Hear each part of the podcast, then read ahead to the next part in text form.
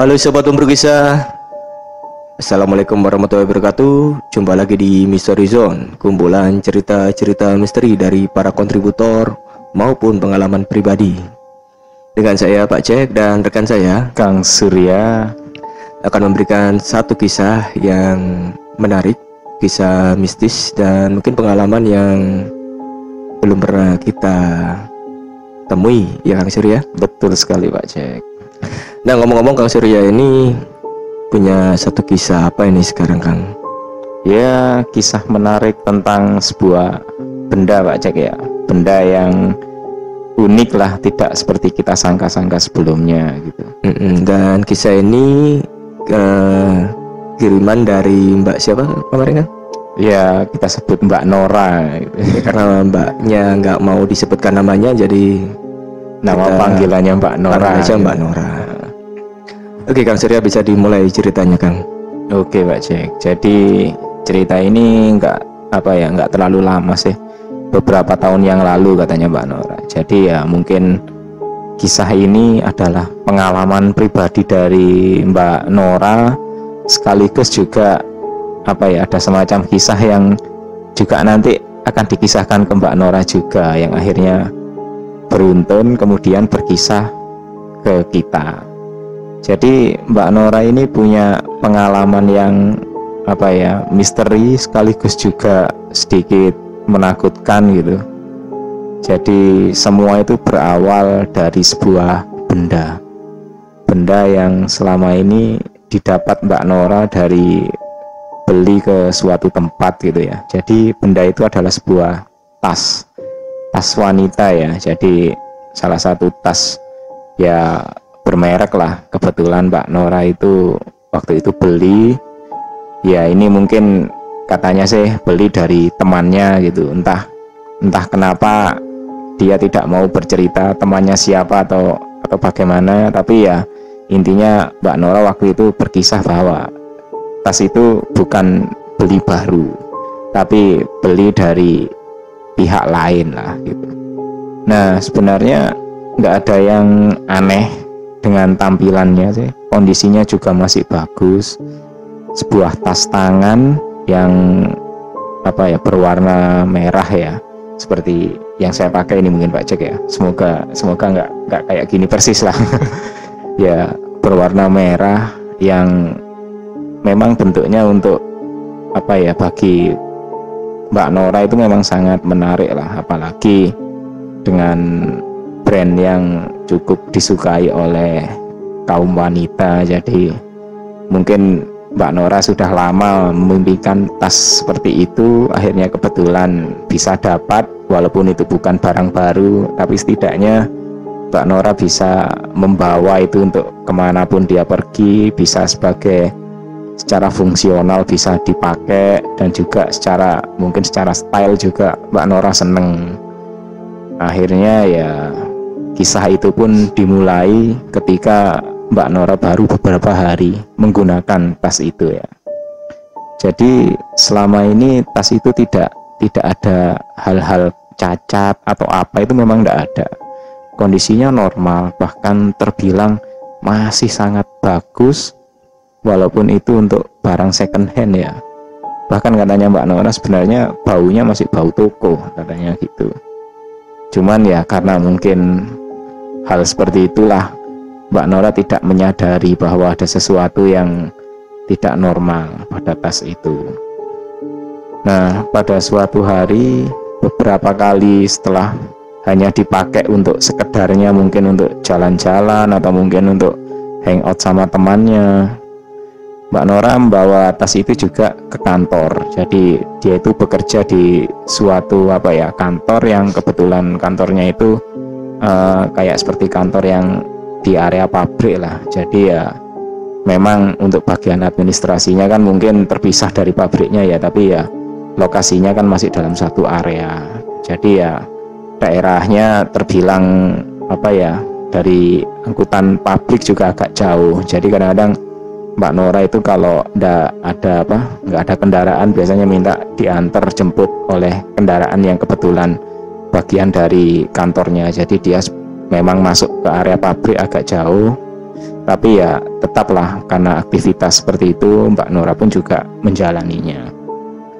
Nah pada suatu hari dia membawa tas itu ke kantor. Jadi ya teman kantornya memang tidak apa ya tidak terlalu banyak sih ya hanya lingkup area situ saja. Tapi ya dengan adanya tas itu Mbak Nora pun cukup bisa dalam tanda kutip mungkin pamer atau apa dengan tasnya yaitu sesuatu yang mungkin dibanggakan ya bagi Mbak Nora dan teman-temannya di kantor yang terutama para perempuan mungkin juga wah banyak yang bertanya-tanya ini beli di mana harganya berapa modelnya kok bagus. Ya mungkin ceritanya seperti itulah. Nah pada hari itu Mbak Nora memang beraktivitas dia sedang asik di apa di depan layar monitornya mungkin uh, sedang mendata keluar masuknya barang gitu ya. Memang kondisinya ya juga jam istirahat siang sudah menjelang. Tapi ya karena mungkin masih belum jamnya beberapa teman Mbak Nora sudah bersiap-siap untuk apa ya ke kantin atau mungkin juga keluar istirahat gitu. Mbak Nora masih oh ya sebentar aku tak menyelesaikan ini dulu gitu. Tanggung tinggal sedikit nah akhirnya teman-teman satu ruangan satu ruangan staf administrasinya itu turun semua turun keluar dari ruangan. Nah waktu itu tinggal Mbak Nora sendirian ya kondisi siang hari sih sebenarnya ya nggak nggak terlalu apa ya menakutkan atau apa gitu ya. Tapi Mbak Nora lagi asik di depan layar monitor gitu. Kok tiba-tiba apa kayak ponselnya itu bergetar gitu Mbak Nora kan merasa oh iya sih ini siapa sih? Siang-siang kok kontak kok telepon gitu. Dia merasa ya mungkin wajar sih mungkin dianggap sudah mendekati jam istirahat ya jadi ngontak by phone padahal dia biasanya kalau seperti ini memang ya jarang untuk apa menyalakan handphonenya. Jadi memang ponsel itu sengaja di silent ya tinggal hanya bergetar saja. Jadi dibiarkan sama Mbak Nora itu meja itu kok kayak bergetar tapi bergetarnya itu bukan bukan teratur seperti getaran dari handphone ya kan? Getarnya teratur gitu. Dan yang beda ini getarannya itu kayak di tasnya itu bergerak itu seperti bergeser bergeser gitu.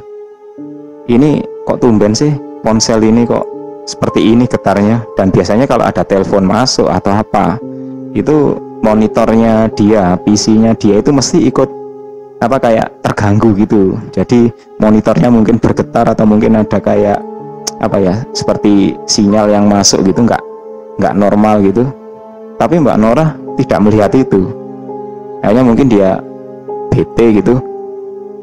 Karena masih tinggal sedikit tanggung mau diselesaikan kok masih ada telepon. Padahal sudah tahu masih jam kantor. Akhirnya dia pun ngambil handphonenya gitu. Dia rokok-rokok di dalam tas. Loh kok nggak ada sih? Handphoneku kok nggak ada gitu.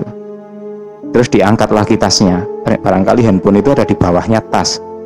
Ya juga nggak ada.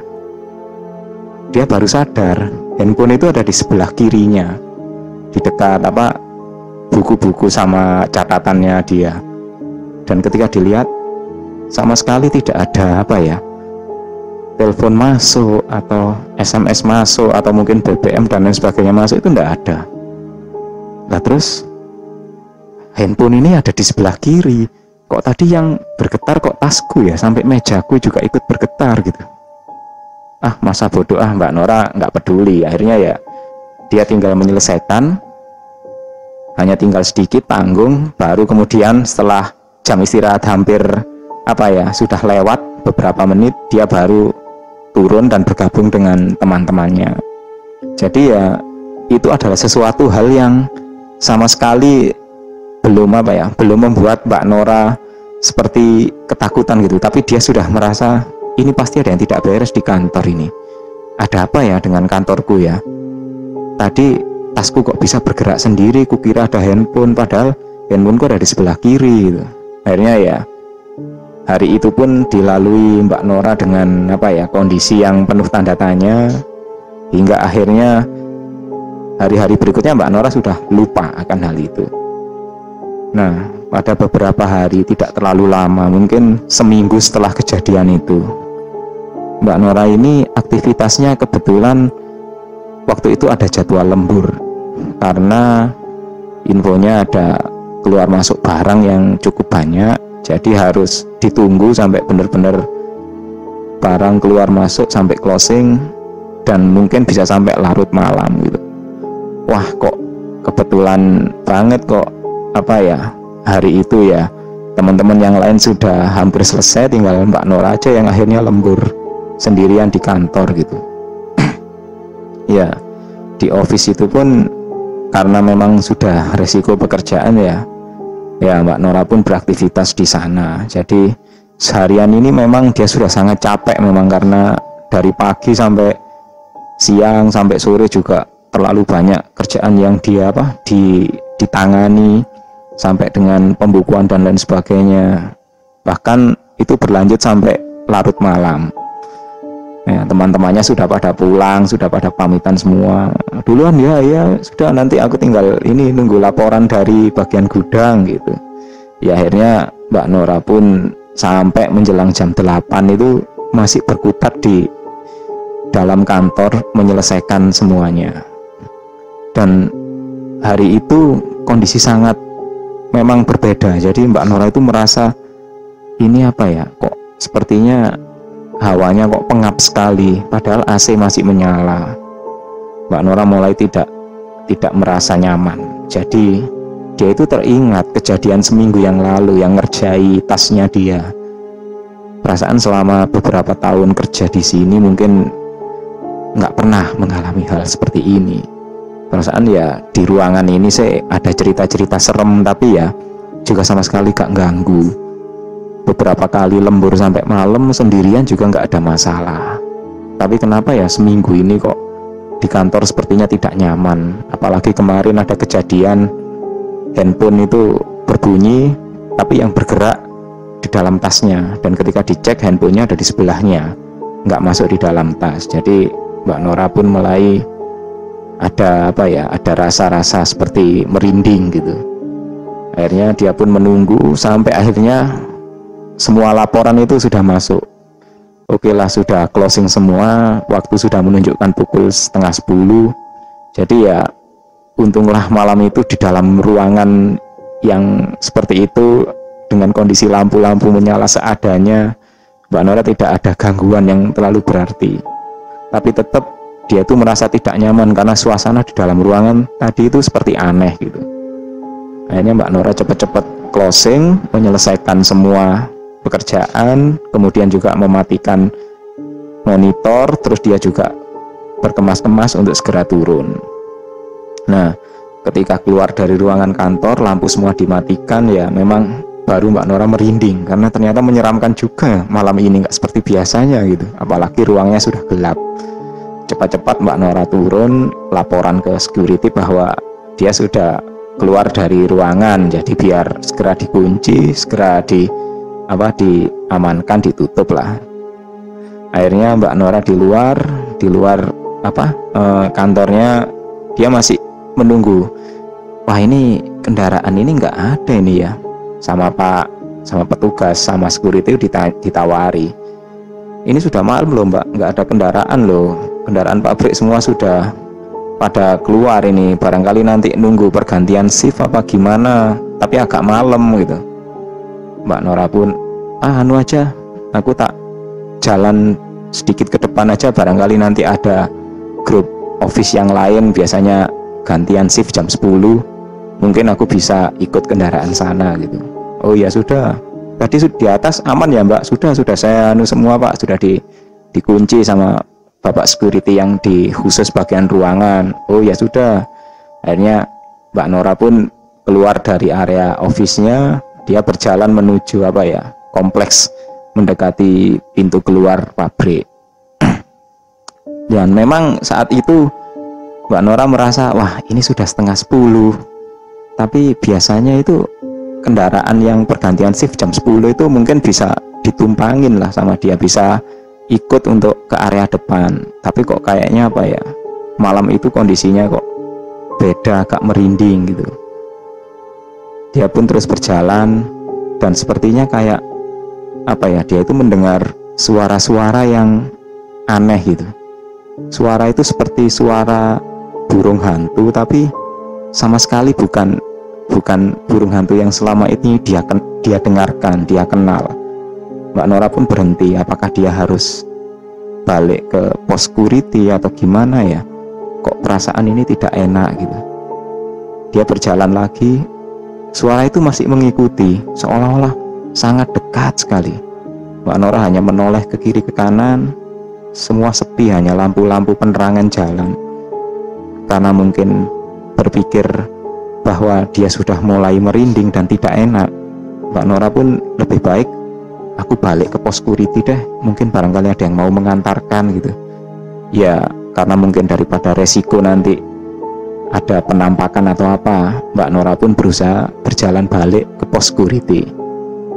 Dia terus berjalan.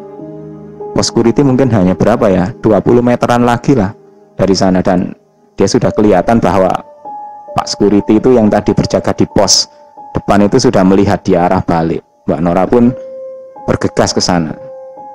Tapi suara itu seolah-olah semakin dekat gitu. Jadi seperti suara burung hantu tapi yang yang sama sekali berbeda gitu. Jadi kuk itu kayak mengikuti setiap Mbak Nora itu melangkah.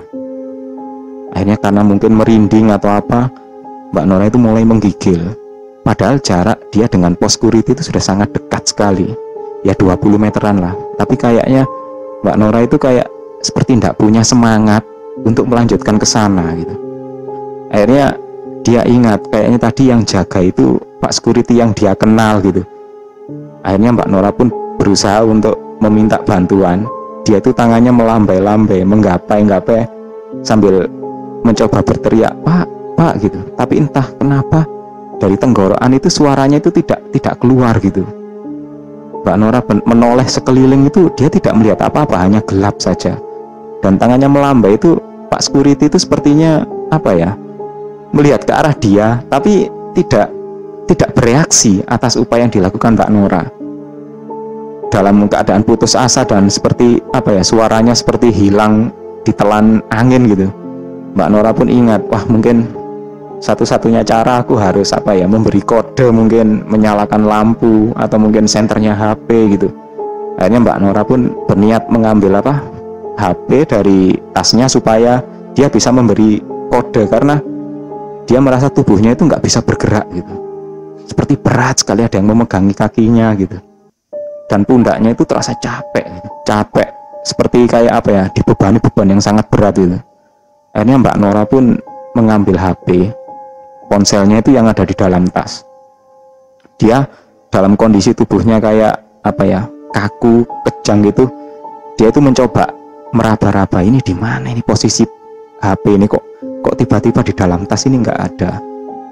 Dia sambil bergerak sambil melihat kondisi ke dalam tas. Dia meraba-raba semua posisi di tas di sudut-sudut itu kok nggak ada semua ya? Dia hanya mungkin merasakan oh ini ada dompet oh ini ada pulpen oh ini ada apa mungkin peralatan make up atau apa. Dan tiba-tiba dia itu merasa memegang sesuatu gitu. Sesuatu yang dingin tapi apa ya empuk gitu.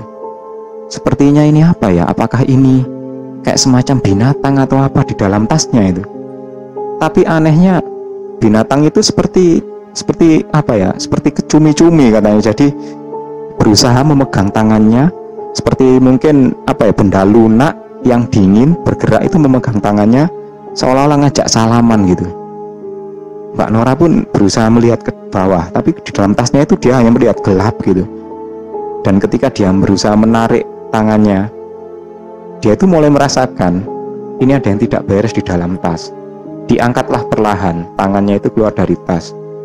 Dan memang dalam kegelapan Mbak Nora itu melihat bahwa tangannya itu seperti apa ya?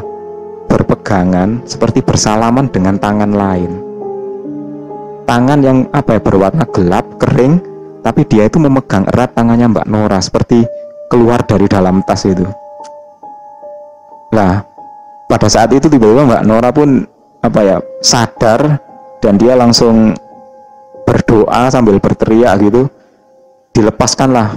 Tangan itu sekaligus tasnya juga dilemparkan ke jalan. Jadi dia sambil berteriak menjerit dilemparkan tas itu ke, ke jalan. Dan tiba-tiba seluruh tubuhnya itu merasa seperti bisa bergerak gitu. Dia berusaha perlahan suaranya pun mulai bisa tidak tidak seperti tadi dia itu berteriak tolong tolong gitu. Dan untunglah pak security yang ada di pos itu seperti mendengar dia melihat Mbak Nora itu seperti mungkin apa ya dalam butuh pertolongan butuh bantuan Pak security pun berlari mendekati dia. Dan saat itu Mbak Nora pun sudah nyaris kehilangan kesadaran. Akhirnya di apa dipoponglah dia sama Pak security itu didudukkan di pos dan kemudian diberi diberi minum. Dan setelah agak sadar Mbak Nora pun ditanya kenapa Mbak? Ada apa? Saya tadi ada hantu Pak. Hantu gimana? Hantu di dalam tas saya. Oh tas apa? Ya itu Mbak. Saya seperti melihat ada sesuatu di dalam tas. Ah Mbak ini ada-ada aja. Akhirnya ini loh mbak tasnya mbak. Sudah sudah tak amankan. Nggak ada apa-apa di sini. Wah ya sudah pak. Anu aja mungkin minta tolong barang-barang saya dikeluarkan saja. Akhirnya semua barang-barang mbak Nora itu dikeluarkan. Kemudian dia minta kantong atau apa ditaruh di situ semua. Pak Satkuritinya sempat bilang Mbak Nora kayaknya kecapean ini. Mungkin tadi habis lembur habis apa dari pagi sampai malam. Kayaknya mungkin butuh istirahat. Atau gini aja nanti tak panggil teman-teman anak buah security biar nganter Mbak Nora ke depan aja biar nanti nyari kendaraan di depan. Oh ya sudah Pak. Terima kasih. Akhirnya Mbak Nora itu pun waktu itu setelah di apa ya ditenangkan oleh Pak security dan juga dibantu oleh teman-temannya dia pun bersiap-siap diantar. Jadi mungkin dicarikan kendaraan untuk bisa pulang lah keluar dari kompleks pabrik itu. Dan waktu itu Mbak Nora sempat bilang Pak saya pakai ini aja. Ini tas saya ditinggal di sini aja. Loh kenapa Mbak? Nggak, nggak apa-apa. Saya kayaknya nu apa mungkin merasa tidak nyaman. Entah tadi memang saya apa ya Mbak Nora akhirnya mungkin dia itu merasa bahwa ceritanya mungkin nggak apa ya nggak diterima lah sama orang-orang di sekitar situ. Mungkin dia dianggap kelelahan atau halusinasi. Akhirnya ya dia cuma ya sudah pak saya tinggal di saya tinggal aja tas saya mungkin lebih baik saya barang-barangnya saya kantongin aja saya tak pulang sambil bawa ini. Beneran nih mbak tasnya ditinggal nih. Tas bagus loh ini kok ditinggalin aja. Enggak enggak apa-apa pak. Sudah. Saya kayaknya lebih nyaman pakai kantong katanya gitu. Akhirnya mbak Nora pun malam itu pulang diantar oleh beberapa teman-teman security. Jadi ya esoknya mungkin karena dianggap setelah kejadian malam itu jadi ya Mbak Nora katanya izin istirahat untuk beberapa hari. Jadi mungkin masih trauma dengan kejadian malam itu. Iya bisa jadi antara halusinasi kecapean atau mungkin ada sesuatu di balik ya, tasnya Mbak Nora betul. itu. Karena memang menurut ceritanya Mbak Nora dia itu sudah menyadari ketika ponselnya dia yang bergetar iya, ya. yang di minggu pertama itu ya iya akhirnya setelah itu dia semakin yakin memutuskan bahwa ada tidak yang ada ada yang tidak hmm. beres dengan tas itu Nah tapi ini sebenarnya kisah ini nggak berhenti sampai di sini Kang Surya. Iya betul. Makanya di awal tadi saya ceritakan hmm. bahwa kisah ini sebenarnya dari pengalaman Mbak Nora dan juga pengalaman orang lain hmm. gitu. Yang kebetulan dikisahkan ke Mbak Nora gitu. Oke, sobat berkisah, terima kasih telah mendengarkan fragmen kali ini. Dan jangan lupa untuk menyaksikan lanjutan dari kisah Mbak Nora ini di fragmen selanjutnya. Oke, Assalamualaikum warahmatullahi wabarakatuh. Bye bye.